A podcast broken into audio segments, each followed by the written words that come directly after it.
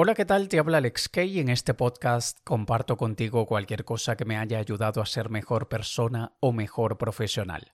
Y esta semana quiero hablarte sobre las críticas y las opiniones que no hemos pedido y cómo hacer que no nos afecten, tanto de personas cercanas de nuestro círculo cercano, amigos, familiares, como de personas que ni siquiera consideramos amigos, sino que son conocidos, compañeros de trabajo que probablemente jamás invitaríamos a casa a una comida, o peor aún, los que por razones profesionales nos exponemos públicamente y estamos siendo juzgados y criticados por un montón de personas que no nos conocen a nivel personal y nosotros tampoco, tampoco los conocemos de nada, ¿cómo hacer que no nos afecten?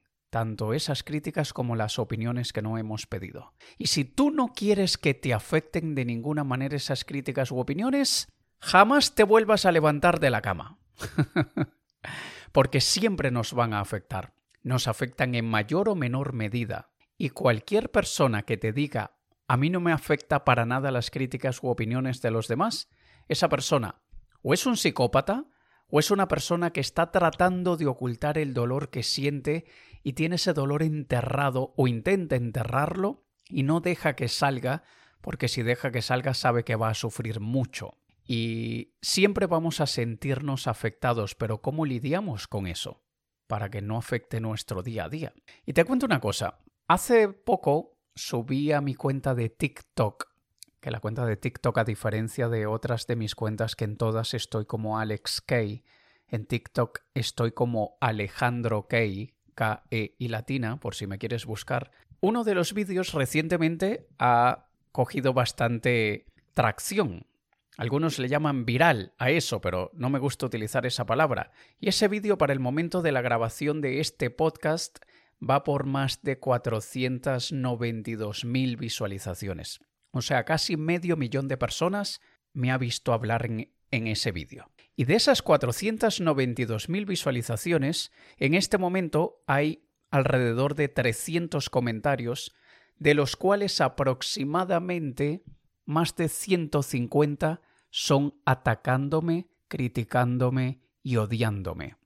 ¿Tú te imaginas tener en una sala a 150 personas que te están apuntando el dedo y diciéndote cosas feas? Bueno, es eso lo que me ha estado pasando con este vídeo de TikTok. Y siempre recibo, yo y todos los que nos exponemos, siempre recibimos críticas y mensajes de odio y mensajes muy desagradables.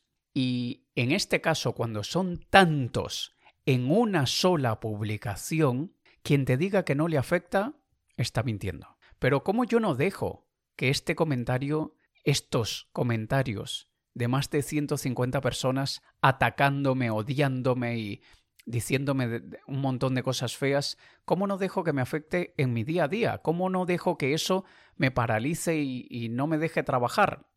Bueno, lo que me ayuda en este caso es la perspectiva y el contexto. Porque si hay algo que he aprendido de más de 14 años exponiéndome públicamente y siendo objeto de críticas, eh, burlas y un montón de cosas por más de 14 años, algo que he aprendido es que quien te odia sin conocerte y quien te critica sin conocerte es una persona que se odia a sí mismo y que se critica constantemente a sí mismo o a sí misma. Vamos a sacar de este grupo a los que nos conocen y que saben todo lo que está por detrás de todo lo que hacemos y que al mismo tiempo ellos son buenos o buenas en aquello que nos están criticando. Vamos a sacar de ese grupo a esas personas y vamos a concentrarnos únicamente a los que no saben qué hay detrás de lo que se ve en la superficie y, en, y aquellas personas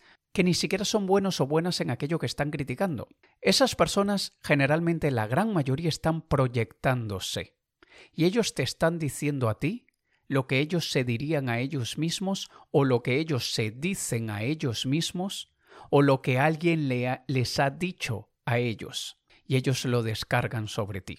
De esos más de 150 comentarios de odio que he recibido, yo te podría decir que alrededor del 60 70% son burlándose de que soy calvo. Y cuando vemos las estadísticas de visualizaciones de ese vídeo en particular, yo veo que más del 80 personas que lo han visto tienen entre 35 y 54 años y la gran mayoría son hombres. Así que no estamos hablando de niños inmaduros, sino estamos hablando de hombres hechos y derechos de más de 35 años que critican a un ser humano que no conocen de nada porque es calvo, porque se afeita la cabeza.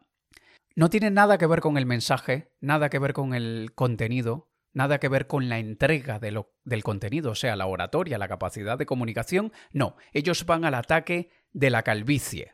Y esto es algo, esto es una falacia que, que mucha gente comete que se llama la falacia ad hominem o el argumento ad hominem. Cuando no tienen nada del mensaje, del contenido, de la idea que criticar, cuando no encuentran nada para criticar del mensaje o idea, critican a la persona que transmite esa idea. Y bien sea porque me decían, si eso fuese verdad, tú no serías calvo. Si lo que tú estás diciendo funcionara, no te hubieses quedado calvo del estrés. Imagínate, ¿cómo una persona sabe que yo me quedé calvo por el estrés si la calvicie es una de las pruebas de que la genética y la herencia funcionan?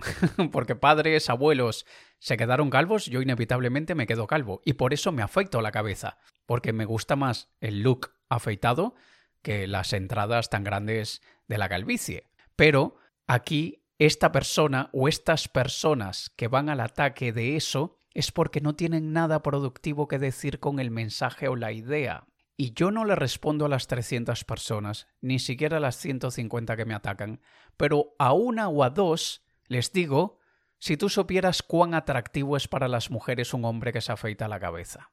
Y eso lo dejo allí porque sé que muchas otras personas leen el comentario. No es porque yo tenga que defenderme ante esa estupidez, no es que yo tenga que refutar la estupidez de esas personas, sino que tengo también el derecho de darme a respetar de alguna manera. Y en vez de armarles una guerra, les digo algo que sé que a muchísimas de esas personas que están frustradas con la vida y que probablemente no follan hace 10 años, les dejo allí la espinita para que luego les dé vuelta a ellos en la cabeza, porque yo sé que a ellos les afecta muchísimo más que lo que ellos me dicen a mí me pueda afectar a mí. Entonces, eso me da a mí la perspectiva y entendiendo que la otra persona está sumergida en un dolor, en un sufrimiento, en una frustración y que se está proyectando, esa persona no me está hablando a mí. Esa persona se está hablando a ella misma y te lo dice a ti.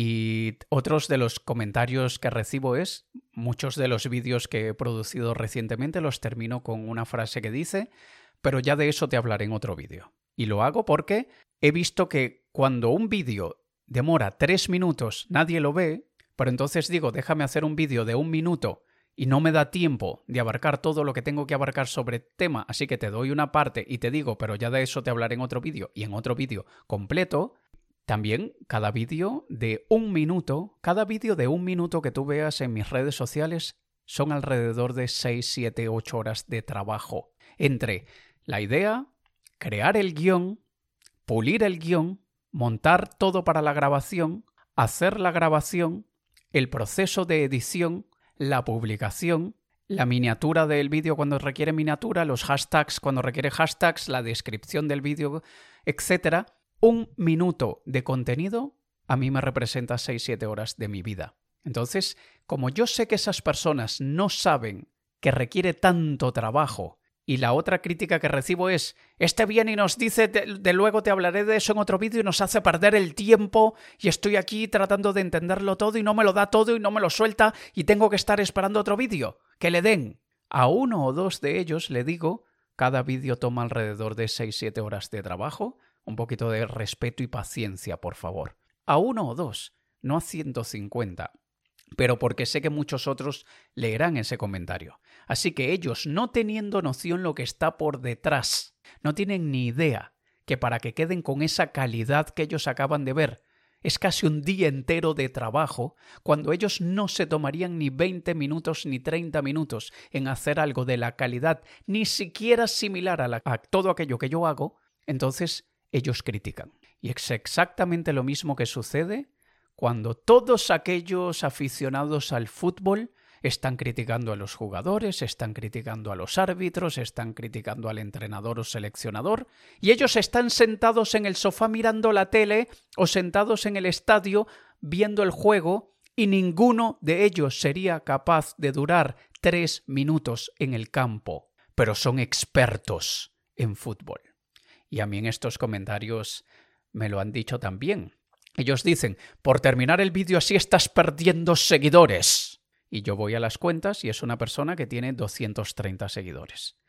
Para el momento de la grabación de este podcast yo tengo alrededor de 17.000 seguidores en TikTok, más o menos.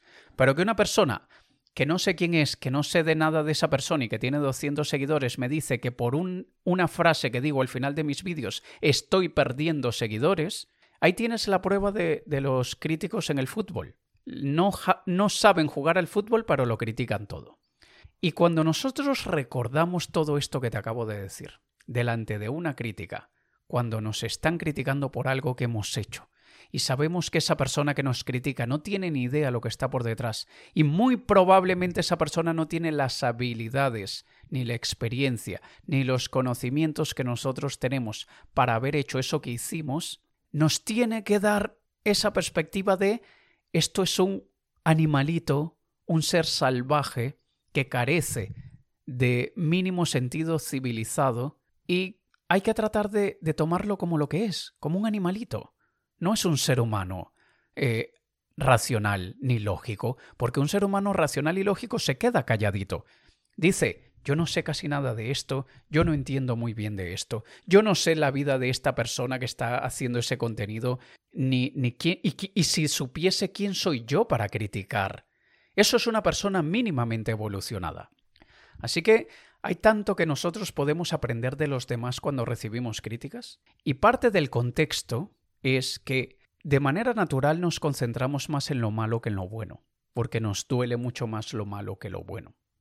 Y en ese vídeo que tiene 300 comentarios y la mitad son malos, ese vídeo tiene 33.000 likes y 11.000 personas lo han guardado como favorito. O sea que por 150 odiosos y criticones que están hablando de que no tengo pelo, hay 33.000 personas que sí les gustó de las cuales alrededor de 11.000 les gustó tanto que guardaron ese vídeo en sus favoritos. Pero muchos pierden la perspectiva y se enfocan en los 150 comentarios y olvidan los 33.000 me gusta. Obviamente tú no tienes que ver tu vida en esos números tan grandes.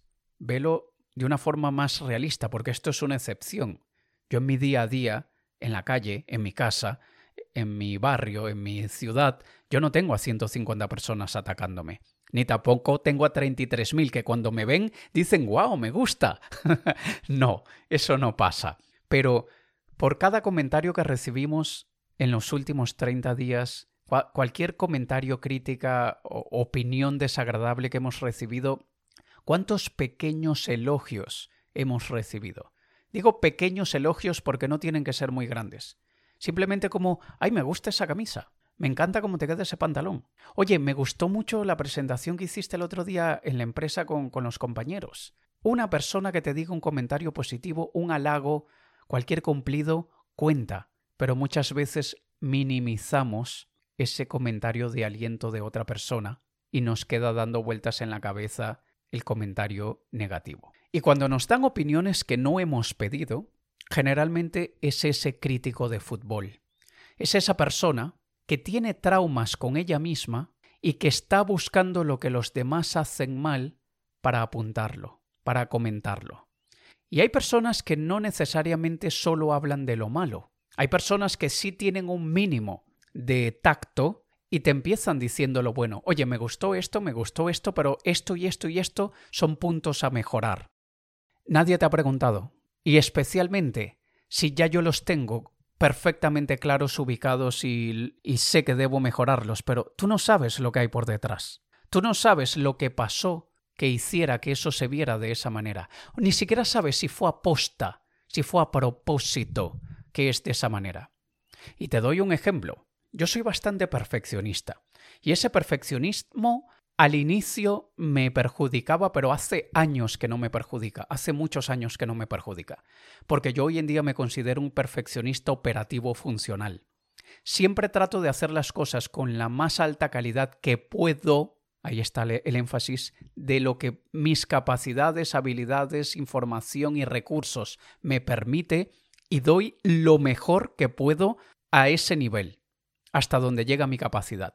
Pero si tú supieras cuántas veces me han criticado por intentar hacer las cosas lo más perfecto que sea posible.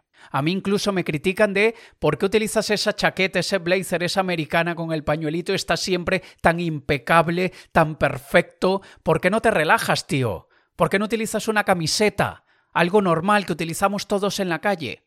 ¿Por qué siempre tienes que hablar con esa modulación, pensando cada sílaba de cada palabra? Habla normal como hablamos todo cuando estamos comprando el pescado en el mercado. Me critican por intentar hablar bien, por intentar lucir bien, y especialmente en esta era de reggaetoneros y de informalidad, y en el que la gente ni siquiera tiene la más mínima noción de protocolo y etiqueta con nada, les choca la perfección. Y por eso yo con los años he aprendido a ser mucho más natural, que yo tengo una parte natural, espontánea, de cuando nadie me ve, cuando estoy en casa o con gente de mucha confianza, y me encanta ser el mejor vestido de un lugar cuando voy a un lugar público. Me encanta que vean el grado de educación y de nivel cultural que tengo. ¿Por qué? Porque me satisface a mí y porque sé que hay personas que lo aprecian.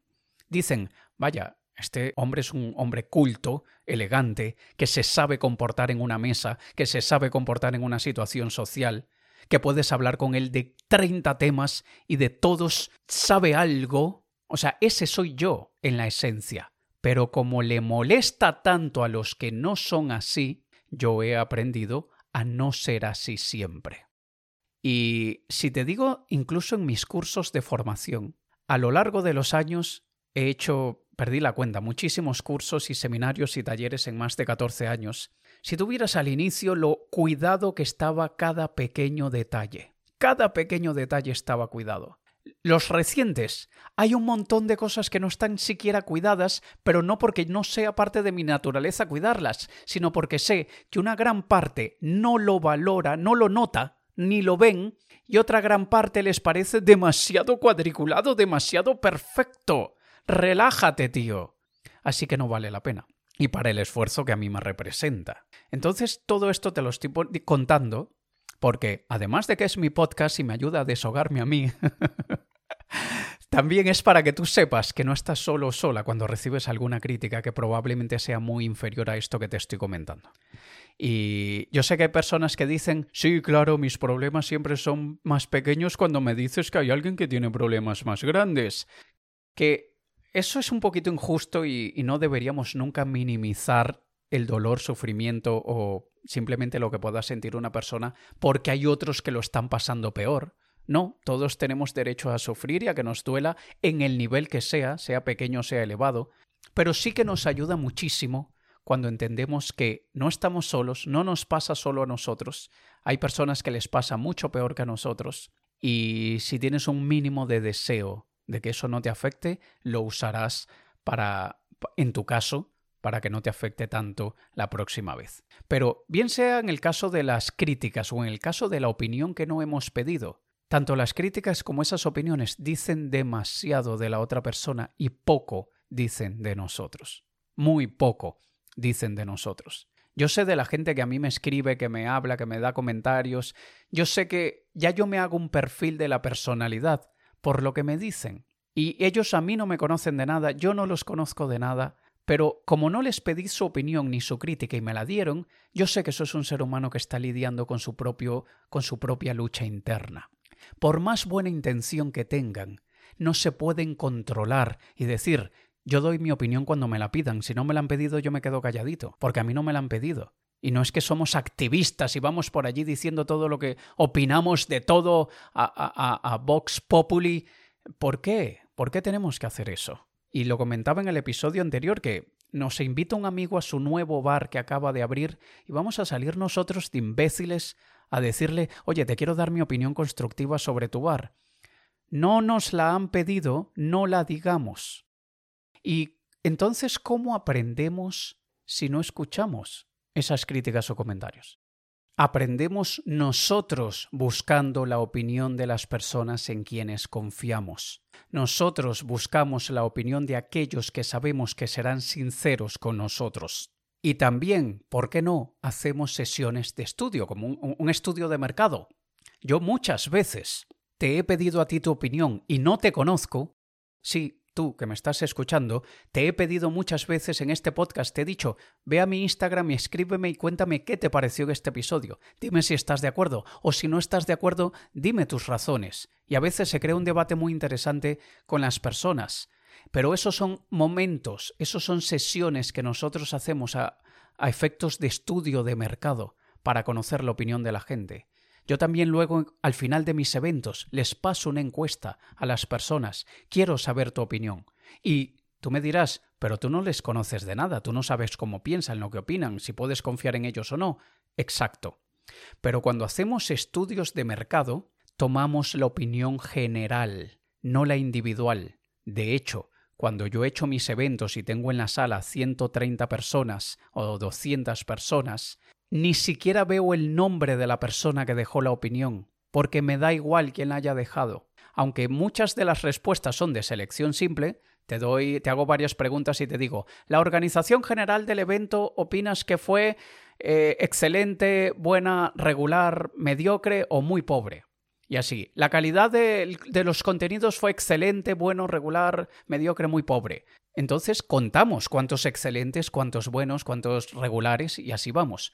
Pero aquellas de, de en, que, en el que la gente tiene que extenderse, que ahora dinos por qué opinas eso y la gente, bueno, opino esto por esto y por esto. Ni siquiera veo quién ha dicho eso. Y si veo que un mismo comentario se repite en al menos 20% de las personas, ah, mira, esto es algo que hay que cuidar. Esto es algo que debemos prestarle atención pero es porque 20% de las personas han coincidido en la opinión, no porque una me haya dicho que eso está bien o está mal, o porque debería hacerlo de esta manera o de la otra. La opinión de una persona que no considero como uno de mis asesores, mentores o aliados o consultores, no me vale. Y no es arrogancia, señores. Es simplemente ser selectivos en quién escuchamos, a quién le damos nuestra atención, porque la energía mental y emocional es limitada. Y muchísimas veces, cuando nosotros pedimos la opinión, estamos preparados psicológicamente. Nosotros sabemos que van a venir comentarios buenos y van a venir comentarios malos. Imagínate el nivel de responsabilidad yo dar un evento para 100, 200 personas y saber que hay un porcentaje de ellas que detestó el evento.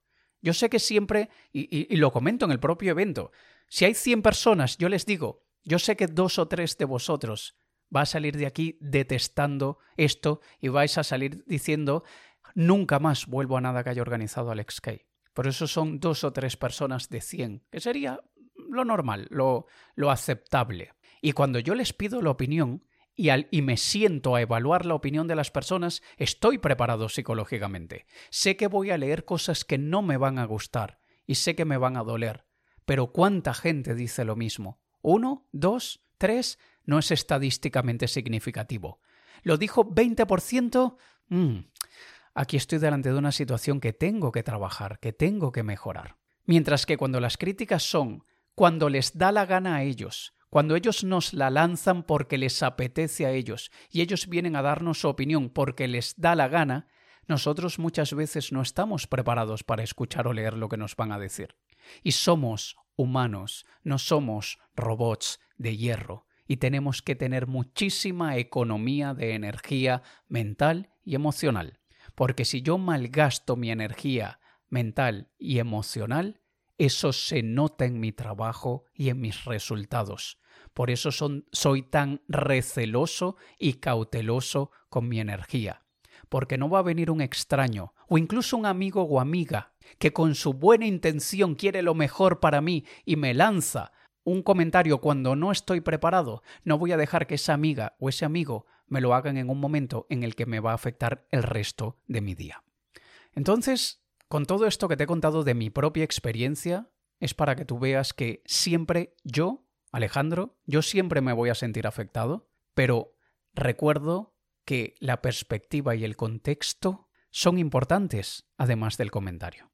Y hay tanto que esa persona que me critica o me da su opinión no sabe de mí ni de lo que está alrededor, y hay tanto que yo no sé de esa persona y no sé por el dolor, frustración o sufrimiento que esa persona está pasando, que simplemente paso el trago amargo, no lo ignoro, lo siento, lo siento a 100% porque soy humano y, y trato de que eso no dure muchos minutos. A veces cuando son más graves o más desagradables o en un momento inoportuno para nosotros, puede que dure horas, puede, puede que me quede ese día entero relativamente mal. Pero al día siguiente ya pasó.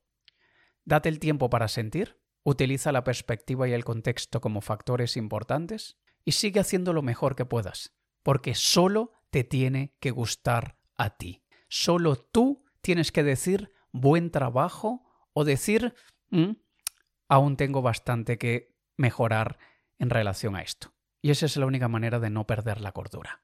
¿Vale? Te ha hablado Alex Kay. Un saludo.